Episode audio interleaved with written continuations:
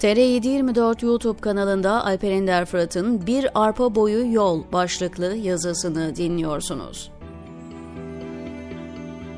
17 Ağustos ve 12 Kasım 1999 tarihlerinde izlediğimiz o felaketlerle dolu distopik filmlerin benzerini hatta çok daha ağırını 24 yıl sonra tekrar izliyor olmamıza ne denir bilemedim. Türkçede var olan en ağır cümleler bile bu durumu anlatmaya, açıklamaya yetmiyor çünkü. İnsanın yaşananlardan bu denli ders çıkartmamasının iyi niyetli bir açıklaması olamaz. 1999, 28 Şubat'ın bütün çirkinliğiyle devam ettiği bir yıldı. 28 Şubat rüzgarının da etkisiyle Haziran ayında Ali Kırca düğmeye basınca hizmet aleyhine büyük bir kampanya başlatılmış, Fethullah Gülen Hoca Efendi de aylar önce gittiği ABD'den Türkiye'ye geri dönememişti.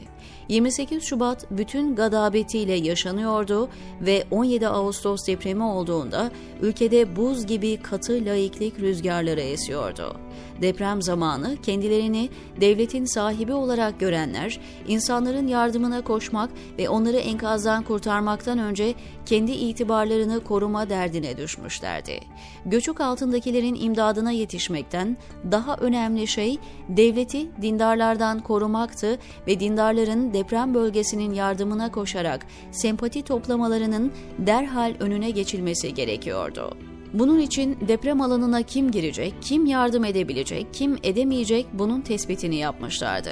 Türkiye'nin can damarı göçük altında kalmış olabilirdi ama bundan çok daha önemli bir şey vardı. Rejimin korunması.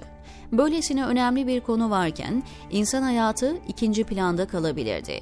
Çürük binalar, iptidai şehirleşme, denetlenmeyen inşaatlar, belediyelerde dönen rüşvetler, müteahhitler, fay hatları günlerce, haftalarca, aylarca, yıllarca konuşuldu. Göçük altından kurtarmalar, deprem hikayeleri, bilmem kaç gün kaç saat sonra göçük altından kurtarılan insanların hikayeleri yazıldı, çizildi, konuşuldu, tartışıldı.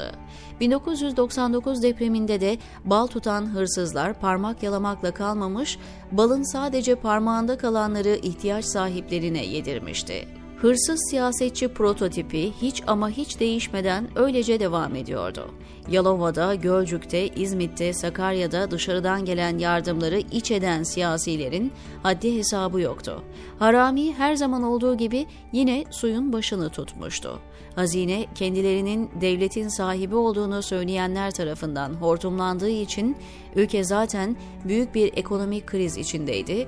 Bir de üstüne gelen deprem her şeyi yerle bir etmişti. Depremin meydana getirdiği ağır faturayı karşılamak için buldukları tek yolsa halka bir sürü ek vergi getirmek olmuştu. Geçici diye konulan vergiler daha sonra iktidara gelecek olan AKP ile birlikte yerleşik vergilere dönüşecekti. Kentler bir plan dahilinde değil, kendi başlarına büyüyordu. Şehirlerdeki her şey çarpık kentleşmenin somutlaşmış hali gibiydi. Binalara ruhsat veren belediyelerde büyük bir yolsuzluk çarkı olduğundan denetleme ve kontrol yoktu. Ülke bu kara düzenin faturasını her açıdan çok ağır ödedi. Aradan tam 24 yıl geçti ama memlekette neredeyse değişen hiçbir şey yok. Hatta her şey çok daha kötüye gitmiş. Yine bir devlet var ve her ne kadar renkleri ve kisvesi değişmiş olsa da o devletin sahibi olduğunu iddia edenler var.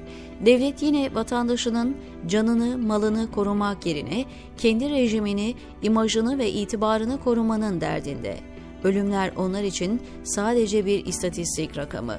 Hazine yine rejimin sahipleri tarafından hortumlanıyor.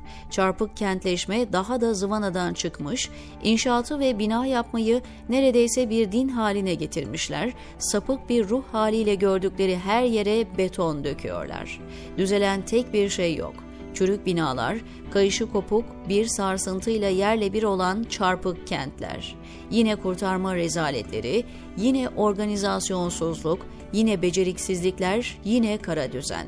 En iddialı oldukları konuda bile nedenli hırsız ve beceriksiz oldukları son depremle ayan beyan bir kere daha ortaya çıktı. 1999 depremi sonrasında deprem uzmanlarının ve kent planlamacılarının televizyonlarda yaptıkları binlerce saat konuşmanın, gazetelerde çıkmış yüzlerce makalenin, aylarca yıllarca yapılan müzakerelerin bir tanesi bile dikkate alınmadığı için yine milyonlarca insan hem fiziken hem ruhen depremin enkazı altında kaldı. Yaşanan bunca acı, dram ve gözyaşı iktidarı kullananların zerre kadar umurlarında olmadı. Mehmet Ali Birand'ın 1999 depremiyle ilgili söylediği Türkiye bir deprem ülkesi olmasına rağmen ne kadar hazırlıksız, insan hayatı değeriyle ne kadar alakasız olduğunu gösterdi. Büyüklüğü ve gücüyle övünen Türkiye'nin bürokrasisiyle, askeriyle, devlet yapısıyla ne kadar kağıttan bir kaplan olduğu anlaşılıverdi cümlesi durumu tam fotoğraflayan bir sözdü. Bu söz aynıyla geçerliliğini koruyor.